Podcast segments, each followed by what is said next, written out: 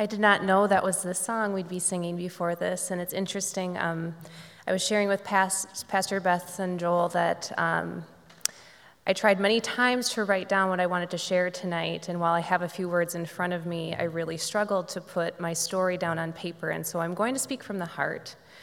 Um, because part of my message tonight is about being still and listening to that still small voice that is inside of all of us who follow Jesus, and that is the voice of God. And it's really difficult to attune yourself to that when um, you're focused on the busyness of life and the chaos around you. But when you are still um, and tune your ear to that still small voice, He is there and He is guiding you. Um, and I'd like to share a little bit about how He guided me over the last couple of years, and He continues to guide me today.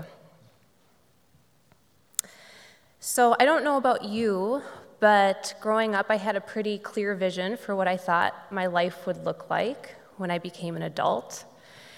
And as I reached my mid 30s, I realized my vision had pretty much come true. Um, I had a husband that I loved who I met in college. We had two healthy children, a house, two flourishing careers. Life looked good from the outside. It looked good, and it aligned with the vision that I had had all my life. And yet, it wasn't what I thought it was going to be. And I couldn't help but question where was the peace? Where was the joy that was supposed to come with achieving my vision? And quite honestly, for and I think a lot of you can relate, where was the time? I mean, I the life looked great, but there was no time for the things that we really cherished. There was no time for the things that aligned to our values and priorities as a family. And so while it looked so great on the outside, I couldn't help but wonder is this all there is? Is this what God has led me to with this vision? And that was a really, really difficult question to ask myself because Everything I heard from everyone around me was life looks good. Life must be good. And it was good, and it is good. But it wasn't fulfilling me in the way that I knew God's word promised my life could be fulfilled.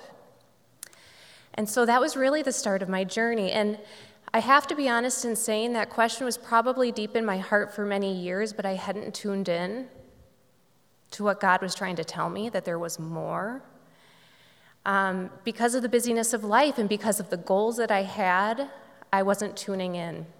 But circumstances have a way of bringing you to the end of yourself and to a point where you have no choice but to tune in. And I don't want to get too far deep into the actual circumstances of what brought me on this journey, but what I do want to share with you is what I learned along the way and some of the ways that God showed up over the last couple of years in my life. So, a question for you is where do you seek refuge? Is it in a person? Is it a place? I know for me, when I needed refuge, I took control. And I don't know how many of you can relate to that, but my response to chaos was figure it out. My response to stress was get it under control, put things in place to try to box it in, contain it as much as possible. I wasn't listening to the Word of God. I wasn't seeking refuge in the only place where I was guaranteed that peace and that safety. And so, as I tried really hard to control the circumstances in my life, um, I realized that I, I couldn't do it on my own and that I needed God. And so, the first thing that I would like to just convey is that if you're in a place of chaos, if you're in a place where things just aren't, you know they're not right, but you're not certain what direction to take, but you know you need help. I think all of us in those times of questioning and stress need a place of peace and refuge. And I found it in the Word of God. I found it in daily reading of the Word, but also in sermons that I heard here at Mount Olivet. I attuned into those messages to really seek out that true refuge that I needed to get my feet back under me and to understand okay, if this, if there's more God, then where is it and how can I find it? And so, um, when I started to find some peace and, and really started trusting God with the circumstances of my life, with the choices that I was making, the next thing that I needed was some direction. It's like, okay, I get it, I can't control it all. And I'm looking to you for the peace that I need and the, and the comfort that I need, but what should I be doing?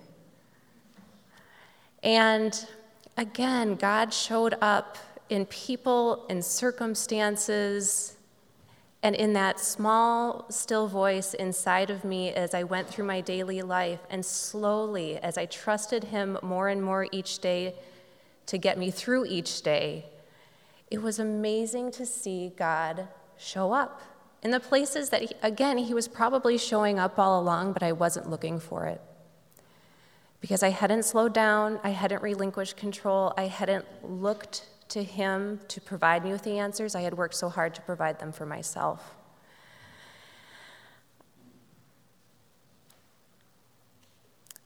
So, in seeking refuge in God and then seeking direction from God, I was led to a pretty big life changing decision. Um, and not to say this is the change that's needed for everyone, but in my case, um, what it came down to was it was time for me to make a career change. And anyone who's gone through that knows that while it might not be the biggest life change you ever go through, when you've invested a serious amount of time and energy into growing a career, to stop that and consider doing something entirely different, it felt like a really, really big hurdle, a really, really big change. And so when I realized with God's help that that was one of the changes that was needed in my life to align me and our family to our priorities and to where God wanted to lead us, the next thing I needed to seek was encouragement. I knew I could find refuge in God, and He was providing me with direction. direction and I really needed a word of encouragement to allow me to take that step of faith and make a, a fairly significant change for me and for my family. And I'd like to share a story with you that um, is one example of how God showed up in my life during this time because it was just so amazing to me. And it happened um, really towards the end of me taking that step of faith. But it was really the word of encouragement that really sealed the deal for me, um, so to speak, and um, I'll share it with you and then close.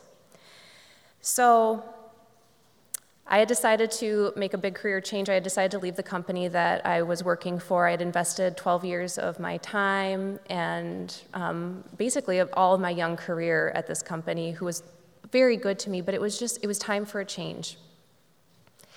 And there was a series of events that unfolded, and God showed up in all of those. And I wish I had time to share all of those with you, but it, it was a steady progression of, of God showing up through people and circumstances to really lead me to this decision. And my biggest anxiety once I had made the decision to, to leave and to stay home with my young family for a period of time until I could figure out with God's help what might be next for me um, the biggest thing that was on my mind was sharing with my team that I was leaving. I cared deeply about the people that I worked with. I was leading a very large team at the time who relied on me, and um, I don't like to let people down. So while this was the right decision for me, I was really, really scared to walk into the office the next day and have everybody know that I was making this choice. And what was so interesting is that it just so happened that um, An old boss of mine had reached out through LinkedIn the night before and had asked how things were going and wanted to check in with me. She was no longer at the company but was elsewhere. And I couldn't sleep that night, so I decided to message her back. And I used a phrase that I had never used this whole journey I'd been on, this two years of com- arriving at the, this decision with God's help. I, I used a phrase in my message back to her that was new, and I said, I'm forging, and I'm choosing to forge a new path that God is showing me day by day. And I'm not sure what this new path brings, but I know in my heart that it's the right choice, and I'm excited and hopeful for the future, which I honestly couldn't have said prior to that. So the phrase there is forge a new path. Well, the next morning I woke up really early, very nervous to face these people that I cared about, I had worked with for a very long time, to share the news that I was no longer going to be working with them. And I picked up my daily devotional. And um, it is something that has helped me through all seasons of life. I've done it religiously since college. My mom gave it to me, so it's dear to my heart, and it's one that I'm sure many of you have heard of. It's called Jesus Calling. So, my routine in the morning is to sit down with my cup of coffee and do my morning devotional to get my day started right. And I was thinking about that message that I had sent on LinkedIn, thinking about the term forging a new path, and I thought, yeah, that, that really is what I'm doing here. I'm going to read to you the passage that was my passage for that morning, the morning that I was to go tell my team that I would no longer be with them. It's July 14th, and it says, Keep walking with me along the path I have chosen for you. Your desire to live close to me is a delight to my heart. I could instantly grant you the spiritual riches you desire, but that is not my way for you. Together, we will forge a pathway up the high mountain. The journey is arduous at times, and you are weak. Someday you will dance light footed on the high peaks, but for now, your walk is often plodding and heavy. All I require of you is to take the next step, clinging to my hand for strength and direction. Though the path is difficult and the scenery dull at the moment, there are sparkling surprises just around the bend. Stay on the path I have selected for you. It is truly the path of life. So you can only imagine how if I mean I read it probably about 10 times like thinking there's no way and maybe deep in my subconscious, knowing I've re- been reading this book for years, maybe, maybe that, that passage had stuck out before and I recalled it in that moment, but I believe that God showed up to reassure me on that morning and to reassure me that He was there, I was on the right path, and that I could trust Him to see me through the months and the years to come. And so I would just like to close with a reiteration of the psalm from today, which is God is our refuge and He is our strength. And so, whatever challenge is before you, whatever chaos has you stirred up, perhaps seeking control or looking for refuge in something other than God, I can tell you that if you turn your heart to God and you tune yourself in to the ways that He is looking to work and speak to you in your life, He has an amazing path of life ahead for you. And all it takes is for us to slow down and tune in. Thank you.